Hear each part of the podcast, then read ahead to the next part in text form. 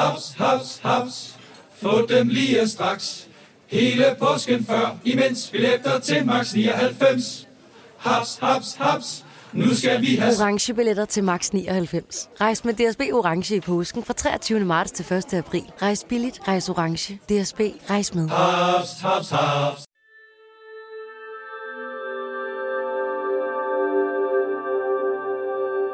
Da en 30-årig universitetsstuderende fra Malmø blev anholdt for et storstilet bogtyveri, afslørede en rensagning af hans tætpakkede fryser en langt værre forbrydelse. Dette var en sag, der rystede Sydsverige og skræmte livet af alle, der var gamle nok til at læse aviser. Den begyndte med en ung kvindes forsvinden i november 1979. Kvinden var mor til en lille dreng, og hendes forældre var så bekymrede, at de ringede afskillige gange til Malmøs politi for at få hjælp. Men i månedsvis foretog politiet sig kun ganske lidt. Og kvinden var som sunket i jorden.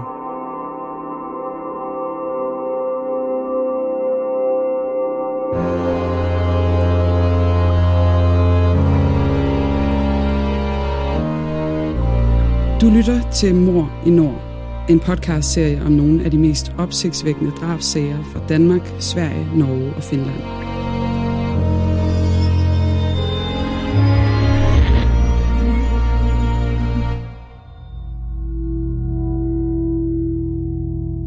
Det du nu skal høre er en virkelig historie, researchet og fortalt af Janne Ågaard og læst op af Le Gammeltoft.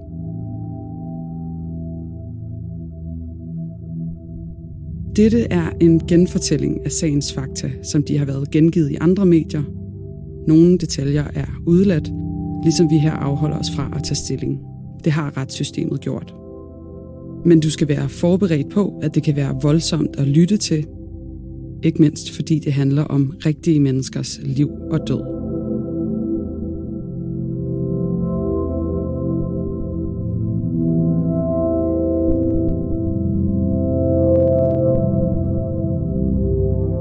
Råkold januar morgen i 1980 fik politiet i Malmø et telefonisk tip om, at nogen havde stjålet store mængder af bøger fra stadsbiblioteket.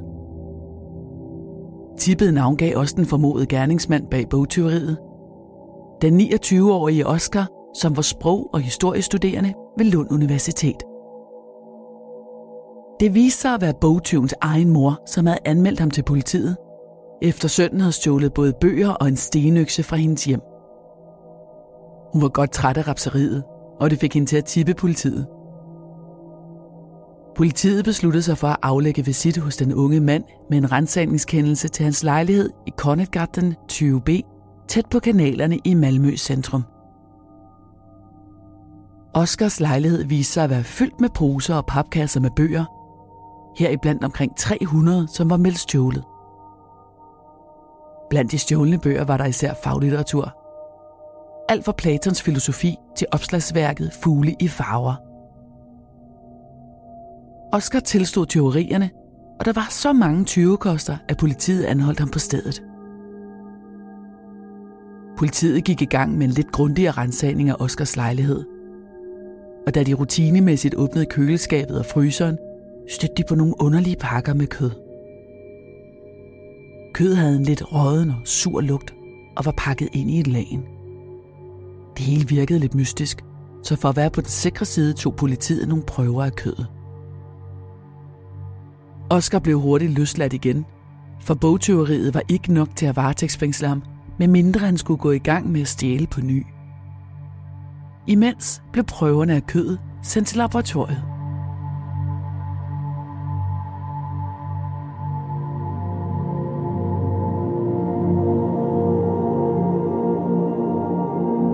I mellemtiden var en anden afdeling hos Malmøs politi i gang med at se på sagen om den forsvundne Katarina. Den 29-årige kvinde var født og bosat i Malmø, og hun havde på det tidspunkt været sporløst forsvundet i et par måneder. Hendes forældre var voldsomt bekymrede, for Katarina havde diagnosen skizofreni, og det antipsykotiske medicin var afgørende for, at hun fungerede. Hun var sidst set i november 1979, hvor hun var til middag hos forældrene. Efter at have forsøgt forgæves at få kontakt med hende i tre dage, opsøgte forældrene politiet. Katarina var en kvik pige, og hun havde nemt været lærer. Men i ungdomsårene kæmpede hun med psyken og kom på psykiatrisk afdeling i perioder. Alligevel lykkedes det hende at klare sig, og hun blev student sammen med sine jævnaldrende. Efter gymnasiet kæmpede Katarina med at falde til ro og få styr på sin sygdom, og hun tilkendtes førtidspension. Hun var sød, rar og meget optaget af østerlandsk filosofi og hinduisme. Så meget, at hun klædte sig i indiske klædedragter. Lige efter gymnasiet havde Katarina mødt en mand, der delte hendes glødende interesse for Østens filosofi. De besluttede sig for at rejse til Indien sammen. Men undervejs fik hun det psykisk dårligt, og de måtte afbryde rejsen. Katarina blev gravid, og i 1976 fik parret en søn, der dog kom til at bo sammen med sin far på grund af Katarinas sygdom.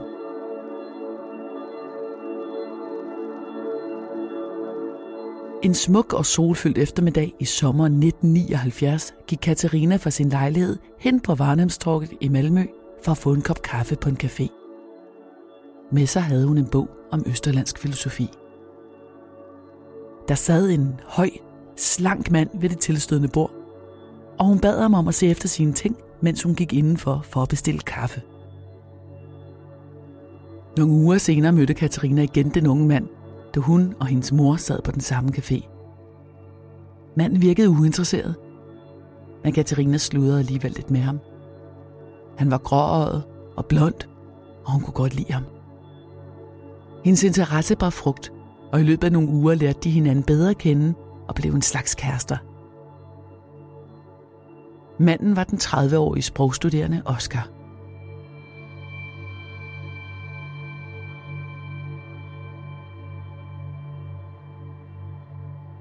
Da Katarina forsvandt pludseligt den 7. november, gik der ikke mange dage, før hendes forældre tog affære. De var normalt i daglig kontakt med datteren, og hun var mor til en lille dreng, der savnede hende. De ringede til politiet mange gange, og Katarinas far overtalte viseverden til at lukke sig ind i hendes lejlighed. Der så rodet ud, men der var ikke tegn på slagsmål eller vold. Katarinas forældre tog hen i deres datters rodede lejlighed flere gange for at se, om hendes pas eller noget af hendes tøj skulle mangle. Det kunne jo indikere, at hun var rejst uden varsel. Da de kom derhen for tredje gang, var låsen pludselig blevet skiftet. En låsesmed blev tilkaldt, så forældrene kunne komme ind i lejligheden, hvor de blev mødt af et mystisk syn. Lejligheden var fuldstændig ryddet og rengjort. Alle hendes ting var pakket ned.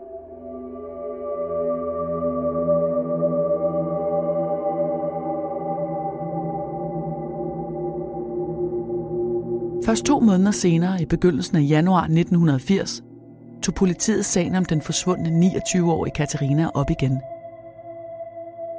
Faren tog hen til hendes lejlighed for fjerde gang, og denne gang havde han politiet med sig. Uden for opgangen kunne de se, at lyset var tændt inde i lejligheden. Men da de ringede på døren, blev lyset slukket derinde. Endelig blev døren åbnet. Inde i stuen stod en ung mand. Han nægtede at oplyse sit navn, men faren kunne konstatere, at der manglede både fjernsyn og bøger. Så manden blev taget med til forhør på politistationen. Da betjentene visiterede den unge mand, fandt de en række interessante ting. Han havde kvitteringer for Katarinas førtidspension, nøgler til hendes lejlighed og hendes pas på sig. Manden påstod, at Katarina var hjemme hos ham i god behold, og han bare lovede at vande planterne i hendes lejlighed for hende. Der var egentlig tale om to vidt forskellige sager på to separate afdelinger. Den ene var en sag om berigelseskriminalitet i afdelingen for tyveri, og den anden handlede om en forsvunden person i afdelingen for personfarlig kriminalitet. Men med Oscar i varetægt blev de to sager pludselig spundet sammen. Nu blev kødpakkerne for Oscars køleskab sendt direkte til SKL, Statens Kriminaltekniske Laboratorium, med besked om, at det hastede. Du vil bygge i Amerika? Ja, selvfølgelig vil jeg det. Reglerne gælder for alle. Også for en dansk pige, som er blevet glad for en tysk officer. Udbrændt til kunstner. Det er jo sådan, at de har tørt, han ser på mig. Jeg har altid set frem til min sommer. Gense alle dem, jeg kender. Badehotellet den sidste sæson. Stream nu på TV2 Play. Oscar blev anholdt. Mistænkt for drab. Allerede inden analysen kom retur. Men resultatet af prøverne skulle vise sig at underbygge politiets uhyggelige mistanke. Kødpakkerne fra Oscars køleskab og fryser indeholdt organer fra et menneske. En stor teknisk undersøgelse af Oscars lejlighed blev planlagt og gennemført. Lejligheden fremstod kaotisk med de mange papkasser, som var fyldt til randen. Men kassernes indhold var velorganiseret, og Oscar havde katalogiseret hver eneste af dem. Blandt andet havde han en liste over Katarinas ting, og en groopvækkende liste over hendes kropsdele.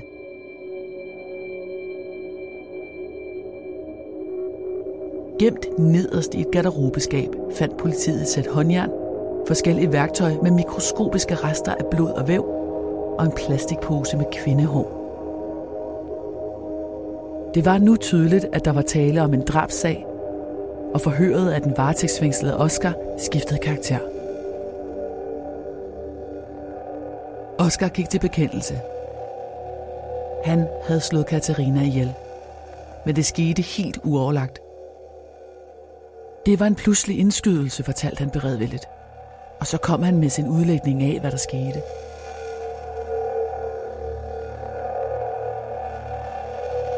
Katarina kom forbi Oscars lejlighed i højt humør med en flaske vin under armen. Han sad fordybet i listeskrivning og havde egentlig lyst til bare at være alene. Men Katarina ville gerne være sammen med ham. Han gav hende helt nyindkøbte håndjern på og tog hende med i badekarret til, hvad hun måske troede ville være en slags forspil. Og så druknede han hende lige der.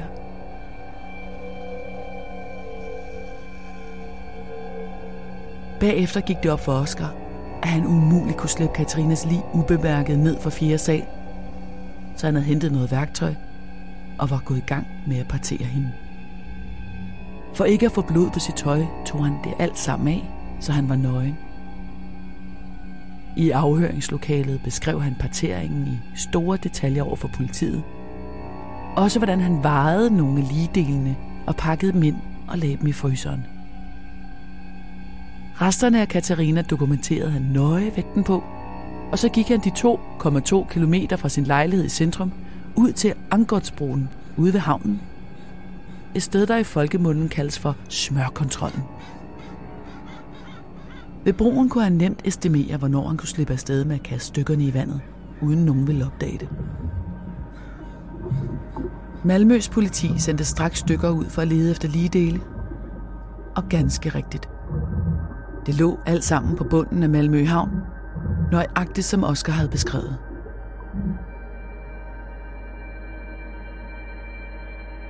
Hjemme i lejligheden fik Oscar den tanke, at han af ren nysgerrighed, som han selv sagde, ville undersøge, hvordan menneskekød smager.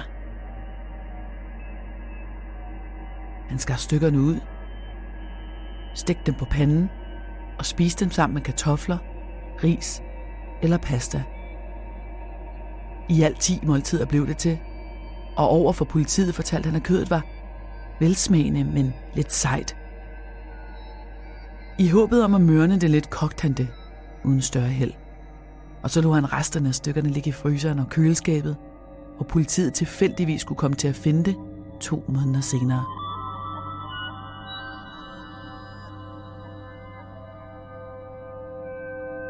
I alt 17 kilo kød var enten spist eller gemt i hans fryser.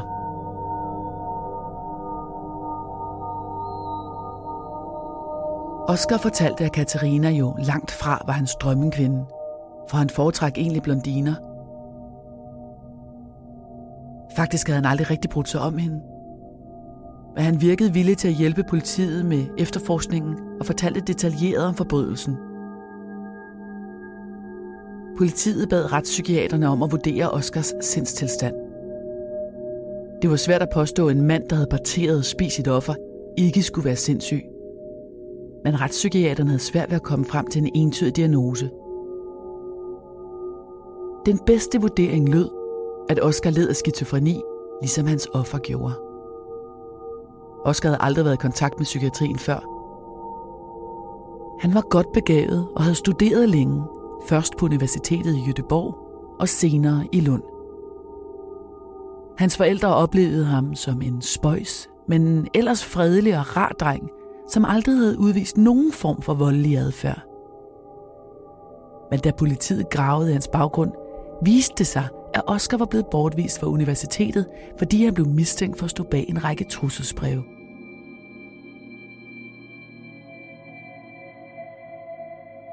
Kærester havde han ikke haft mange af. Det med piger havde altid været en udfordring. Og i en periode, mens han boede på kollegie i Malmø, forsøgte han kajtet at nærme sig de unge kvinder blandt bofælderne. En nat gik han lige frem ind på værelset og satte sig på sengekanten for at betragte en kvindelig medstuderende, mens hun sov. Han tog også et billede af hende med sit kamera. Det blev til en sjov anekdote på kollegiegangen, men mere kom der ikke ud af det. De fleste anså ham som harmløs, lidt sær og en, der havde det svært med sociale relationer. På bare fire måneder formåede anklagemyndigheden at samle alt bevismateriale. Og i juni, bare et år efter Oscar mødte Katarina, startede retssagen mod Oscar, der stod anklaget for drab, usømmelig omgang med lig og bogtyveri. Hvis man skal idømmes fængsel, skal man være egnet til straf og have forstået, at det, man har begået, er forkert. Mens retssagen foregik, sad Oscar på en lukket psykiatrisk institution. Med tilståelsen og de mange tekniske beviser fra Katarinas lejlighed, og ikke mindst Oscars egen fryser, var der ikke meget forsvaren kunne stille op. 30-årige Oscar blev idømt lukket psykiatrisk pleje, som svarede til en dansk forvaringsdom. Det var en tidsubestemt behandlingsdom på en lukket institution, hvor han kun kunne komme ud med lægers godkendelse. Han ville kunne få lov til at blive løsladt, når han blev dømt som velfungerende og ufarlig, både for andre mennesker og sig selv.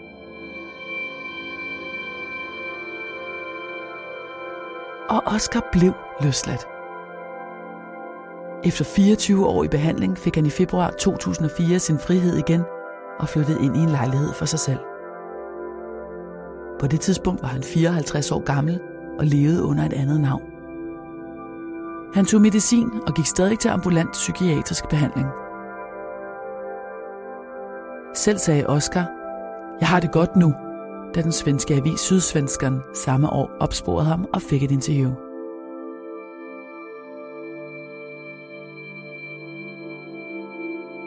Men ikke så lang tid efter interviewet blev bragt i avisen, modtog journalisten for Sydsvenskeren et foruroligende anonymt brev.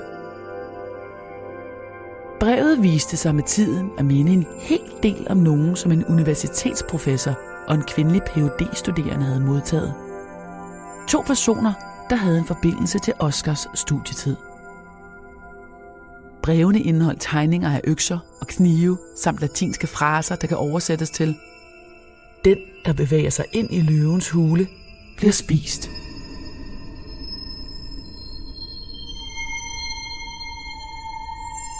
Universitetsprofessoren genkendte citater og referencer til sin egen undervisning, og kunne se, at afsenderne brevet åbenlyst var god til latin og havde et bredt kendskab til litteratur.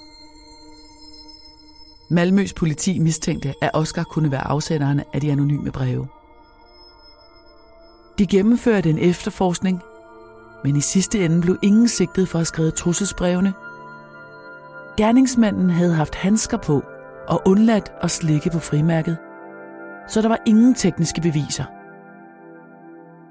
I en periode vendte Oscar tilbage til psykiatrisk institution, indtil han i 2014 blev vurderet rask nok til at kunne vende tilbage til friheden. Året efter døde Oscar, 66 år gammel, af naturlige årsager. Hvor han ligger begravet, ved ingen.